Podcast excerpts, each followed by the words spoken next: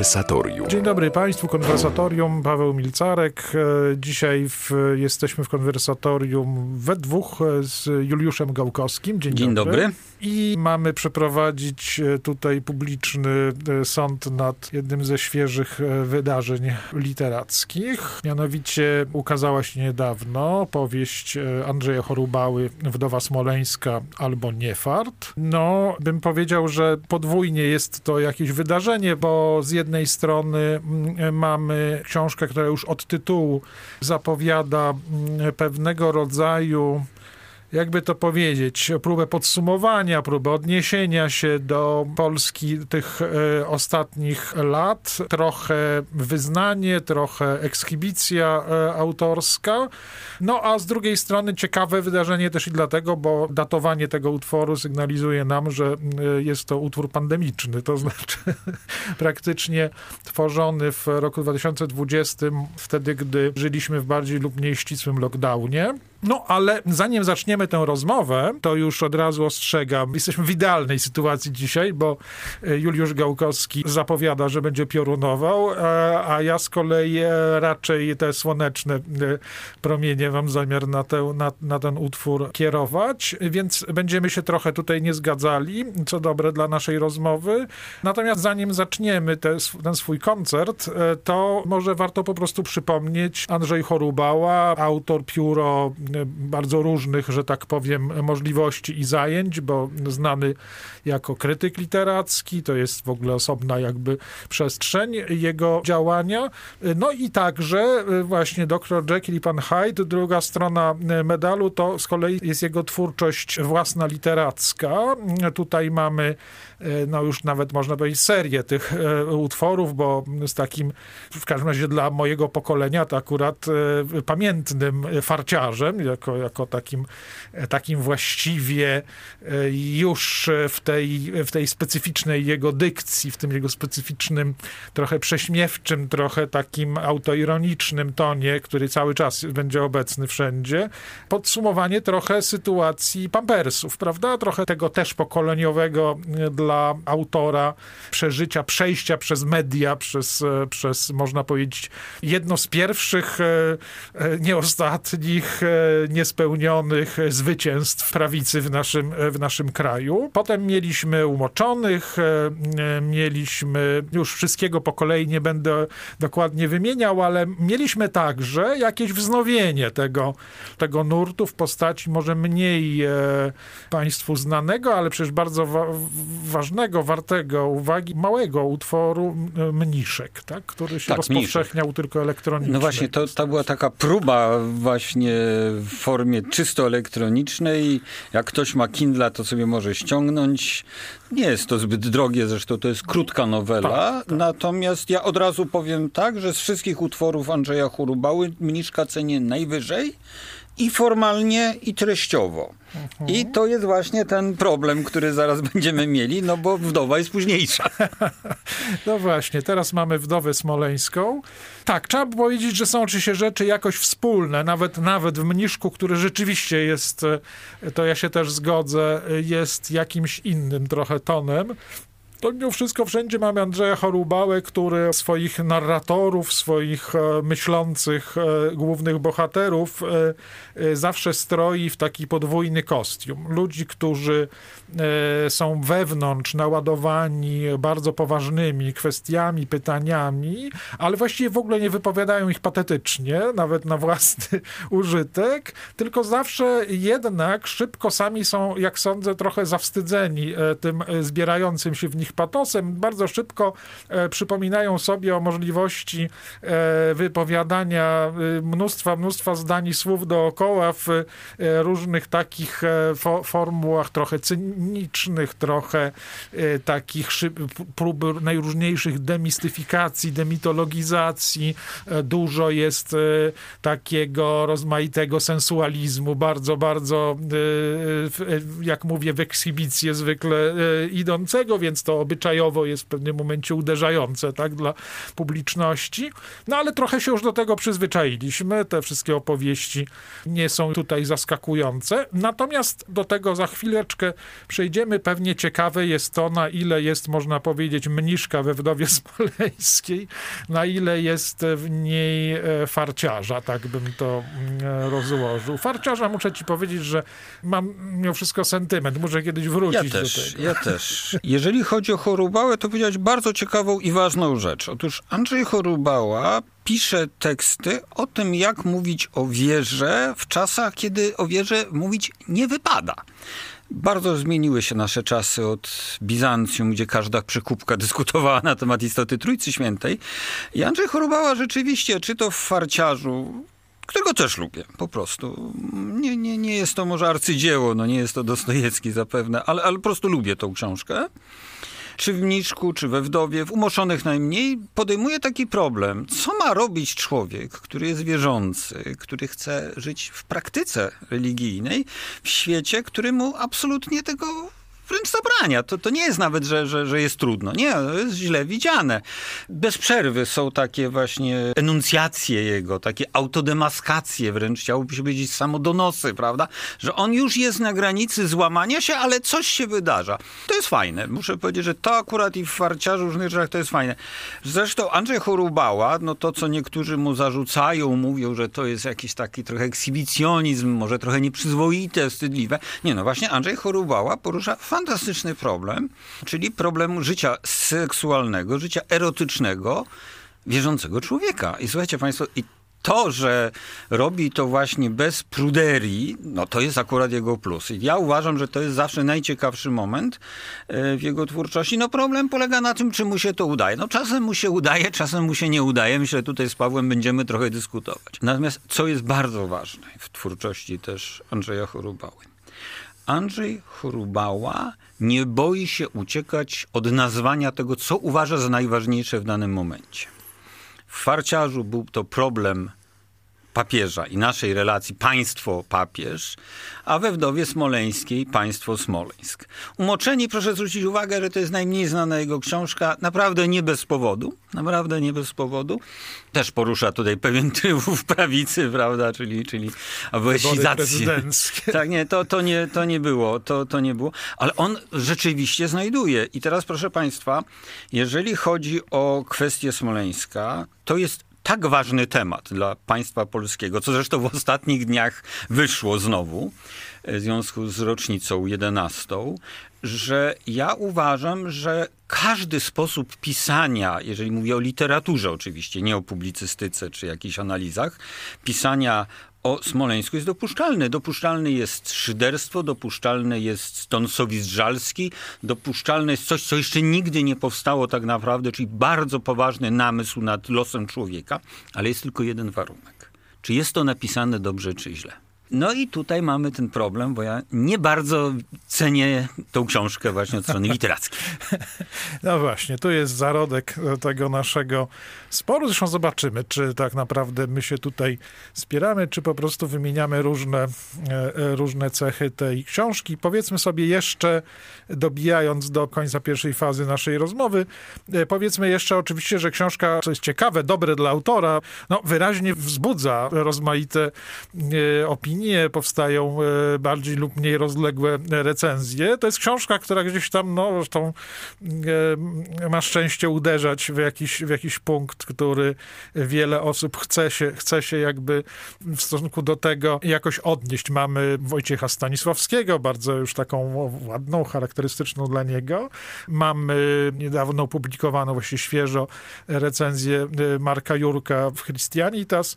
Mamy inne reakcje. Juliusz, zapowiadasz też e, swoją e, jakąś, e, jakąś recenzję, która się niedługo w ma nowym napisie. W nowym no napisie. No właśnie, widziałem, widziałem oczywiście także na Facebooku po prostu reakcje osób bardziej lub mniej zaczepionych przez książkę też. Trochę też wspólnotą, jakby to powiedzieć, też i pokolenia, trochę doświadczeń, różne rzeczy tutaj ludzi prowokują do opowiedzenia się w sprawie tej, tej książki. A my do, dokładamy nasz, e, nasz głos e, i za chwilę wracamy w naszej rozmowie.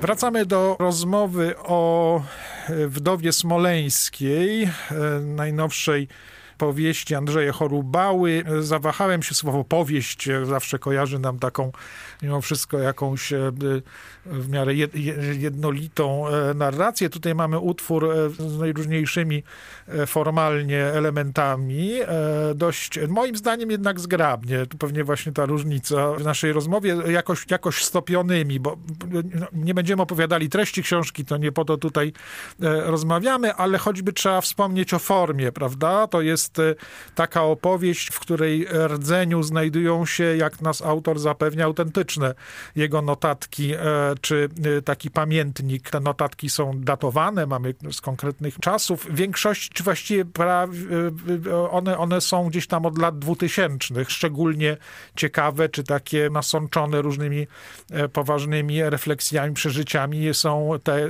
około właśnie katastrofy smoleńskiej. Tam wręcz dni, dzień po dniu czasami mamy takie notatki. I to jest trochę taka retrospekcja, prawda? Tak wraca narrator odnosi się do tego, co napisał, e, co jest tutaj zwierzane jako jakaś tajemnica. Tak? Miało to pozostać jego tajemnicą. Intryga polega na tym, mówiąc krótko, tego utworu, że on podejrzewa, że ta jego skrywana wewnętrzna prawda staje się własnością wdowy smoleńskiej. Ta wdowa smoleńska postać najwyraźniej, chociaż tu jest bardzo wiele autentycznych, nazwiskowo podanych osób, to akurat wdowa smoleńska jedno wyraźnie widzimy, że jest postacią symboliczną, jakby łączącą w jeden symbol pewnie elementy bardzo wielu realnych e, osób. E, no i jest trochę taką niedościgłą, niezwykłą e, polą polską w sytuacji smoleńskiej owdowiałą i właściwie w jakimś sensie skazaną aż do czasu wyjaśnienia i, i jakiegoś objaśnienia tej, tej katastrofy smoleńskiej na swoiste właśnie wdowieństwo, nieporuszoność, takie trochę martyrologiczne wyniesienie, tak? Trochę tak to w wizji autora jest. Więc jest wspaniała, podziwiana, piękna, groźna, bliska, ale równocześnie, no właśnie urzędowo pomnikowa, wszechmocna w jakimś sensie wobec, wobec naszego narratora. Y, z drugiej strony, no jakoś również y, otaczana jego ubolewaniem, tak? Takim co i jak z jej życiem tej wdowy dalej będzie. I wewnątrz tego wszystkiego mamy jeszcze kilka takich mikro opowieści. Narrator ze swojego żywota, ze swoich e, przejść e, snuje nam opowieści takie jakby to powiedzieć same w sobie, a że tych różnych doświadczeń mamy, bo mamy i licealne romanse opowiedziane i takie przeżycia męża i ojca, bardzo fantastyczne, przejmujące momentami. No ten, oczywiście wszyscy wspominają rozdział o synku z trisomią. No można powiedzieć, że sam materiał jest na tyle dynamitem, że zazwyczaj wszyscy z nim zostają E, z tym wrażeniem, ale niezależnie od, od samej możliwości, jakby to powiedzieć, wzruszenia, to jest w tym również coś niewątpliwie coś więcej. Jest bardzo piękny i przez całą tę powieść przewijający się bardzo mocno wątek mocnej jak śmierć, tak? Miłości między tym narratorem Andrzejem i Agnieszką, e, przy czym no właściwie specjalnie Andrzej Chorubała tutaj, e, mimo że to jest postać, którą możemy traktować jako twór literacki, to jego wyobraźni, no to jednak on nie bardzo się chroni przed tym, żeby ta granica między literaturą a jego własnym życiem była tu oczywista. Właściwie mamy taki rodzaj konfesji. Nigdzie nie mamy prawa powiedzieć, nie, to jest literatura. Właściwie jest, jest to... To jest słabość. I to, to, jest właśnie, to, jest, to, jest, to jest Znaczy, znaczy, to jest tak, pomysł książki, troszeczkę tutaj jeszcze dołożę do, do, tej, do tej opowieści, pomysł książki jest bardzo fajny. Problem jest taki, że owa wdowa smoleńska w gruncie rzeczy jest pewnego rodzaju metaforą władzy. To nie tylko mhm. Polski, ale władzy. I mamy tutaj do czynienia z pewnym takim obrazem uwikłania inteligenta, trochę konserwatywnego, trochę tam religijnego, trochę prawicowego właśnie w relację z tą władzą. I on nagle odkrywa, że być może władza odkryje, że on nie jest do końca prawomyślny. Mhm. I się boi. I to jest bardzo fajne, bo to jest takie, rzeczywiście to jest ten szczery. Natomiast Andrzej Chorubała tu całą swoją intrygę, którą tam potem oplata, bo on szuka ludzi, którzy mu tam załatwią, prawda, wejście, pomogą coś tam zdobyć, bo, bo jest mu ciężko. I to też jest odwołanie do życia autora, jednocześnie on przedobrza w tej swojej szczerości. Właśnie te jego wpisy z dziennika, on tam mruga do nas, że one są prawdziwe. W momencie, kiedy nawet prawdziwy dziennik intymny staje się częścią opowieści, to już przestaje być szczerą, uczciwą wypowiedzią, uczciwą w tym sensie, że podaną yy, zgodnie, to już jest kreacja. Ja uważam, że niektóre wpisy z tego dziennika są kompletnie niepotrzebne. Tam są takie na przykład wpisy o spowiedziach. Kompletnie nie jestem w stanie, no, trzy razy się zastanowiłem, nie jestem w stanie zrozumieć, po co on to dał. I to jest ciekawe, bo jednocześnie on w tej książce wprowadził kilka bardzo misternych intryg, które są rozwiązane na końcu i bardzo mi się to podobało. Natomiast tego nie rozumiem. Uważam, że wbrew pozorom ten zabieg z tym dziennikiem no, powinien Andrzej Chorubała o wiele lepiej rozegrać przepraszam, on sam jest krytykiem literackim, więc mam nadzieję, że zrozumie, że komuś może tutaj się nie wszystko podobać, co pisze. On, zresztą wiemy, że jako krytyk potrafi być bezlitosny. Więc, Morduje. Więc, więc, też, więc też niech się nie uraża. Drugą rzeczą, którą naprawdę uważam za nie do końca w tej całej opowieści potrzebną, to jednak właśnie pewien źle domierzony ten sowiecjalski ton. On w farciarzu był uroczy i świeży, Zresztą, notabene, jeżeli ktoś nie czytał farciarza, to ma farta, ponieważ y, nie domyśli się zbyt wcześnie, jakie jest rozwiązanie wdowy smoleńskiej. Ja powiem uczciwie, że ponieważ farciarza miałem jakoś świeżo w pamięci, zresztą sam ten niefart w tytule tutaj natychmiast zawija, dosyć szybko wiedziałem, jak się, jak się sprawa rozwinie. Natomiast i teraz jest znowu tak, wolałbym, żeby Andrzej Chorubała mniej robił takich kpinkowań, które już nie były takie, takie fajne, jak w jego pierwszej książce. Natomiast byłoby dobrze, gdyby pozwolił sobie na coś takiego, co było właśnie w farciarzu dobre i fajne. To znaczy dobrych opowieści o problemach człowieka. We Wdowie Smoleńskiej jest y, historia podejrzenia pewnego kapłana o grzeszne życie.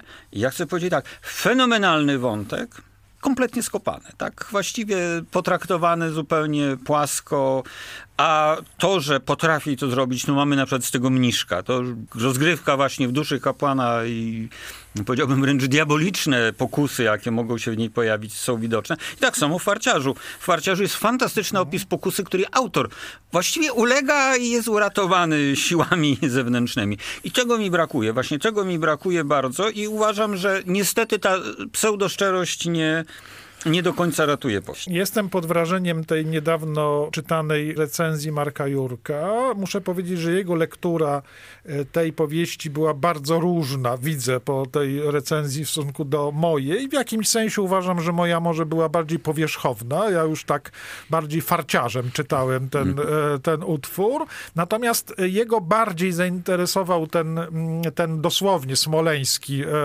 wątek, ten można powiedzieć wątek wątek polski dosłownie. Jedna z jego uwag jest podobna do twojej, mianowicie gdy on się złości, może w tej recenzji, jak to u Marka Jurka, eleganckich tekstach, nie, nie jest to rzucone nam bardzo mocno w oczy, ale widać to niezadowolenie, niesatysfakcję z tego, że autor tak lubi ten język tej frywolitki, takie przekształcania słów, budowania zupełnie nowych e, słowuniek e, z, z, z normalnych słów, z tym, że on zauważa czy sądzi, że, że ten moment na, przynajmniej na jakiś czas ginie w tych sytuacjach, w których narrator dochodzi do tych nieprzewidzianych, niezaplanowanych przez niego, nieprzewidywanych, takich jakby to powiedzieć, rozwiązaniach szczęśliwych katastrof, które go samego przekraczają. Jak ten problem Edyty, prawda? W pewnym tak. momencie okazuje się, że dwie licealne miłości dwóch licealnych wdowców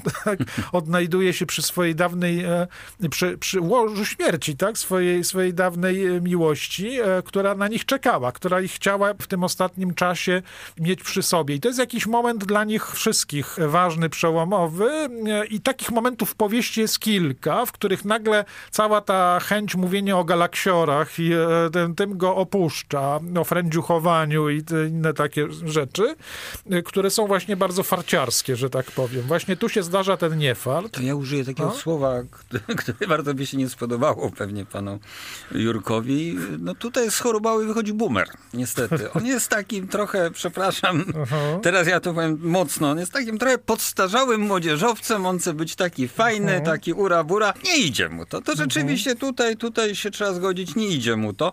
Gdyby to była zła, bardzo zła książka, ta Wdowa Smoleńska, to byśmy o niej nie rozmawiali. Pominęlibyśmy umilczeniem, niezależnie od tego, czy lubimy chorobały Andrzeja, czy nie lubimy. Problem jest taki, że jest to książka, która ma ogromne, znaczy po pierwsze tak, jest odpowiedzią na potrzebę i to widać wyraźnie. Ludzie chcieli przeczytać coś o tym, co się dzieje teraz w formie powieści, bo tego nam brakuje. No, żyjemy w rzeczywistości trudnej. Jeszcze sam wspomniałeś o epidemii, czyli, czyli już w ogóle skłaniającej nas na namysłu. I czy to jest właściwa odpowiedź? Ja uważam, że to jest odpowiedź, jak na moje oczekiwania, za słaba. No dobrze, to jest, rozumiem, wstęp do twojej kanonady. E, trochę już e, muszę powiedzieć, że tych rakiet wysłałeś, ale posłuchamy po przerwie, jak rozumiem, mocniejszego artyleryjskiego szturmu.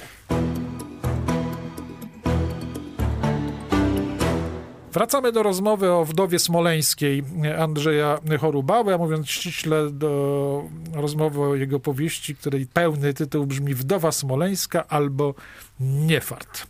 Poprzednio, przed przerwą, trochę łagodnie po swojemu starałem się naświetlać te mm, wszystkie plusy, bo wiem, że pewnie nie wszystkie zdążyłem. E, to, do, to jest dobra książka, no ale Juliusz Gałkowski zapowiadał e, swoje z kolei plusy już nie dodatnie, tylko plusy ujemne. To brzmi fajnie, prawda? Jednemu się podoba, drugiemu się nie podoba. Jest się o co kłócić. Jednak zaznaczam jeszcze raz to jest się o co kłócić, więc dobrze, że mamy, że mamy mhm. takie książki. I to, to nie jest, znaczy bardzo często w recenzjach e, raczej nie powieści, tylko jakichś książek na przykład publicystycznych czy naukowych mówi się tak, no nie wyszło, ale no dobrze ktoś na ten temat napisał. Więc ja powiem inaczej, ja powiem w ten sposób. Oczekiwałem po Andrzeju Chorubale, kiedy zobaczyłem, że, że ta książka się ukaże, oczekiwałem po tym autorze, że będzie to coś o wiele lepszego. Ale ja w tej chwili nie kadzę jak Petroniusz Neronowi, który mówił, że ogień nie dość parzy, a innemu przyznałby geniusz. Nie. Uważam, że jest to książka, która zapowiedziała mi jako czytelnikowi coś o wiele lepszego i nie do końca się spełniło. Pierwszy zarzut, jaki postawiłem, to jest ten e, nie do końca uzasadniona szczerość tych wpisów. Zresztą właśnie nie wiem, nie wiem, czy tak naprawdę szczera. Drugą rzeczą i coś, co dla mnie w gruncie rzeczy jest ważniejsze, bo nawet jest ważniejsze od tej, tego problemu bieżącej czy problemu smoleńskiego, to jest to, że Andrzej Chorobała, co u nas w całej naszej rozmowie, Pawle, się przewija, jest jednym z nielicznych w Polsce pisarzy, który mógłby bardzo fajnie pisać o współczesnym problemie religijnym. I strasznie na to czekałem. Ja nie wiem, czy, czy, czy możemy spodziewać się w Polsce drugiego, nie wiem, Marszala, prawda, Chestertona, bo on raczej w tym kierunku by takim mhm. właśnie szedł, ale, ale tego mi brakowało. I teraz proszę spojrzeć. Właściwie gdzie jest w tej całej opowieści o Polsce przedstawionej w Wdowie Smoleńskiej, gdzie jest Kościół? Nie ma. Nie ma. I to jest, znaczy, to są takie trochę, powiedziałbym, wstawki gazetowe. To co, to, co właśnie Andrzej Chorubała umiałby i mógłby wspaniale zrobić, czyli pokazać właśnie ten dylemat, jakim człowiek styka się, współczesny, człowiek nowoczesny, który właśnie operuje tymi właśnie, e, czy to boomerskimi, czy nie boomerskimi, różnymi takimi, prawda, gadaniami ładnymi, taką gadką, szmatką, aczkolwiek, nie? gdzie on jest? I można powiedzieć, że właśnie nie ma tutaj. Kiedy czytam o problemach, no tutaj tam o modlitwie, znowu, to jest sztafasz, to jest sztafasz, to jest coś, czego mi bardzo brakuje. Ja chcę na przykład powiedzieć tak, proszę Państwa, e, nie chodzi o dyskusję bo, e, na temat tego, co się działo na krakowskim przedmieściu, chociaż Chorubała to ledwo, ledwo zaznaczył, ale też, też to wszedł. Ale na przykład właśnie pada pytanie, czy nie byłoby dobrze, żebyśmy sobie też jasno i wyraźnie powiedzieli, jak w 2010, 2015 czy 2020 roku wygląda nasza publiczna religijność. Bo naprawdę wydaje mi się, że ważniejsze od pewnych problemów opisanych w tym pseudodzienniku czy prawdziwym dzienniku Andrzeja Chorubały jest pytanie o pozycję ludzi wierzących w obecnym świecie. I tego mi autor po prostu odmówił. I ja mam o to do niego pretensje, o to, czego, co nie napisał. Druga pretensja jest o to, co napisał. Tym, co mi się bardzo nie podoba, to jest to, że znowu, na przykład Andrzej Choroba ma wyjątkowy talent do opisów. Jest tam taki jeden rozdział, który mógłby być osobnym opowiadaniem o asystencie Marcelu. Świetne. Naprawdę świetne. Gdzie jest reszta? Ja właśnie mówię tak, napisał, no jest tam spotkanie z Szuwarem, przepraszam, ja będę tam czy, rzucał grypsami, to, to, są, to jest właściwie już powieści, to jest powieść z kluczem, są takie elementy w tej, tej Goniwohomał. Tam jest coś takiego, że właśnie no, słaby jest ten Szuwar właśnie, coś, co, co mogłoby być dobre. On, mając kilka przebłysków, bardzo często, ja nie wiem, no, mam wrażenie, nie wiem, śpieszył się, y, czy po prostu być może nie chciał, być może jednak jednak stawał, podchodził do tematu, wiedział, że ma coś doskonale do powiedzenia, bo Andrzej Choruba ma co do powiedzenia i nagle zatrzymuje się pisze to w taki sposób, że no trzeba przejść dalej, jakby szukał czegoś innego. Ja mam wrażenie, że jest to książka, którą Andrzej Chorubała nie chciałbym być źle zrozumiany, ale to jest temat, który Andrzej Choroba podszedł, bo z takim ogromnym zacięciem i nagle się zatrzymał. I zrobił z tego, z tej wielkiej góry, na którą mógł się wspinać i nas pociągnąć, pokazać jakieś horyzonty, jednak zrobił taką wycieczkę właśnie raczej promenadą, bardziej krupówki niż rysy. I, i o to mam żal. No, myślę, że że to są takie uwagi, które e, e, robią dobrze naszemu odbiorowi, bo są nowym, jakby to rysują także przed autorem prawdę naszych, naszych oczekiwań. E, myślę, że, że dużo w tym, co, co mówisz, jest oczekiwaniem, które ja, bym też podzielił. Trochę jest takiego zażenowania. Mam pewien problem, no. bo ja nie mogę też zbyt szczegółowo mówić, bo chcę, żebyście państwo przeczytali A, no tę książkę. Jak wam ją opowiem, to jej nie przeczytacie. Tak, no. tak. Jest to rzeczywiście trochę w tej książce więcej tej atmosfery takiego zażenowania w momentach, w których e, zbliżamy się do, do kościoła jako kościoła, jako wspólnoty. Tak? Tam, czyli o kościele mowa jest o tym, że, że, że gnije, że tam jest bardzo mocno mm, tej atmosfery czasu i mało zdolności do jej przeła, e, przełamywania, rzeczywiście. Natomiast ja bym powiedział, że po, na drugiej stronie tej wagi jest jednak cały szereg tych historii bardzo mm, chrześcijańskich, tego heroizmu cichego, tak? Znaczy to są te historie ludzi i dzieci wychowujących i, i kładących swoje życie w, w, służbie, no jakoś, jakoś szlachetnych, mimo całego tego szlamu zwykłej e, ludzkiej e, egzystencji. Jest tego dużo. Mam, zgodziłbym się z tobą, że nie mamy tutaj to, by Marek Jurek o Bernanosie zaczął pisać. No właśnie, tam nie mamy Bernanosa. Bernanosa jeszcze tu nie mamy, ale bardzo apetyt także i tutaj wzrasta. Mniszka jest już trochę w tej wydawie smoleńskiej również, również. Ja bym powiedział, że takiego momentu wspaniałego, również majestatycznego, e, który wychodzi z, z, z wnętrza pozornie no, nie, niepowodzenia, to tutaj nie ma. Taki w Czwarciarzu był taki, mhm. taki moment, który był niesamowity, bo tam właściwie wszystko się rozpadało i w ogóle i tak dalej, a, a moment tego spotkania z tym właśnie zdruzgotanym już chorobą papieżem, czy takim właśnie wjeżdżającym na wózku, tym był jednak momentem majestatycznym. I to nie wychodziło sztucznie, to było bardzo ciekawe, bo on nagle y, znajdował się właśnie wewnątrz kościoła. To było co, coś, co w tej powieści na samym końcu e, nadawało bardzo dużo e, takiej duchowej lotności, zaskakującej. I rzeczywiście czegoś takiego mogło być tutaj więcej. Tu jest dużo goryczy. We Wdowie Smoleńskiej jest bardzo dużo goryczy, którą ja muszę ci powiedzieć, że jakbym pisał pamiętniki, to też pewnie bym w tych wpisach w niektórych sytuacjach tej goryczy wylewał dużo. Jest to oczywiście powieść bardzo e, politycznie, jakby to powiedzieć, rogata. To znaczy ona nie, ona jest właściwie... Nikomu się nie spodoba. Nikomu się nie spodoba. Politycznie nazwiskach i w ogóle jest tak dalej. Potem jest takie rozdarcie na końcu. Mnie się wydaje, tak odczytuję, że właściwie ta seria tych zwierzanych notatek kończy się takim pragnieniem, marzeniem, takim właściwie trochę wbrew samemu autorowi, który mówi, mówi no to już niech będzie jakiś, e, jakiś ślad, znajdźmy i wyjaśnijmy jakoś tę historię, tę całą katastrofę, żeby wyszło, że to, że to nie, nie bałagan i nie ten, tylko rzeczywiście coś, e, ktoś nam złego zrobił. I jest taki moment, jakby to powiedzieć, może nie od samego autora, ale trochę takiej gotowości na kłamstwo patriotyczne, tak zwana mensonge patriotique, to znaczy, że no już właściwie nie wiadomo, co nas bardziej ma uratować. Ale to jest jeden moment. A drugi to jest ten moment, wiesz, że gdy kończy się ta cała tak naprawdę złudzenie, bo przecież narracja tego jest napędzana złudzeniem, lękiem, o którym mówiłeś, i złudzeniem. I potem się to kończy i mamy to takie, nie, nie będziemy opowiadali tego zakończenia, a ona jest jakiś zupełnie nagle zjeżdża w innym, w, w, innym kierunku, ale jest y, jakimś y, jednak momentem, w którym autor mówi, no dobrze, posągi przestały być posą, przestają być posągami, wracają do, do życia. Tak, ale, ale też pokazuje, ja, jakoś nie, nie wszedłem w tą, w tą, w mhm. tą konwencję, i, ale to, to jest też kwestia pewnego osobistego odbioru, pewnych, pewnie i doświadczeń życiowych. A w gruncie rzeczy, przepraszam bardzo, Pawle, nie mamy co zrobić. No, niestety jesteśmy jednym pokoleniem z, z, autorem. Też chcę powiedzieć, że, że takie w pewnym momencie informacja, że ta Polska to tak za bardzo się nami nie interesuje, mhm. to ona do mnie nie przemawia. Ona do mnie nie przemawia i to też jest w przekazie już tutaj, tu jest, tu jest moja niechęć. Ja z przerażeniem się co będzie, jak ja w końcu napiszę jakąś powieść i Andrzej Choruwa dorwie u swoje ręce. Dobra, mam nadzieję, że nie będzie pamiętał, co mówiłem. Natomiast powiem jeden pozytyw. Ja powiem jeden pozytyw. Ty już powiedziałeś wiele pozytywów. Tak, ale, ale też tak zapowiedziałeś, że będę, będę strzelał.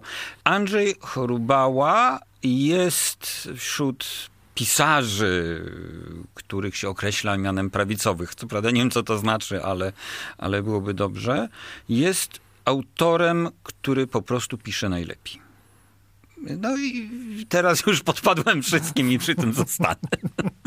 No tak, jego powieści są najmniej powieściami, mówiąc elegancko, publicystycznymi. Tak, tak. Właściwie E, wszyscy inni, którzy tutaj wchodzą na, na scenę, e, są, bywają bardzo dobrzy w kategorii powieści, dosłownie mówiąc, powieści tendencyjnej, powieści publicystycznej, czyli po prostu takiej, w której chce się opowiedzieć w, liter, w literackim sztafarzu ideę. Tutaj mamy e, właściwie jednak zawsze idee, one się wyskakują z, z przeżyć, z ludzkiego życia, więc bardziej literacko to nam, to nam się wszystko tutaj opowiada. No dobrze, powiedzmy sobie, że jest to, mimo tego, co powiedziałeś, to z kolei może nie w nurcie modlitwy, mistyki, kościoła i tak dalej, ale w nurcie takiej, jakby to powiedzieć, dyskusji cywilizacyjnej. To jest książka mająca mocne i ładne fragmenty. Ja nie mówię już o, o tych, które pojawiają się w związku z y, tą opowieścią o, o daunowskim dziecku, bo tam jest y, przejmujący. To nie jest tylko taka osobista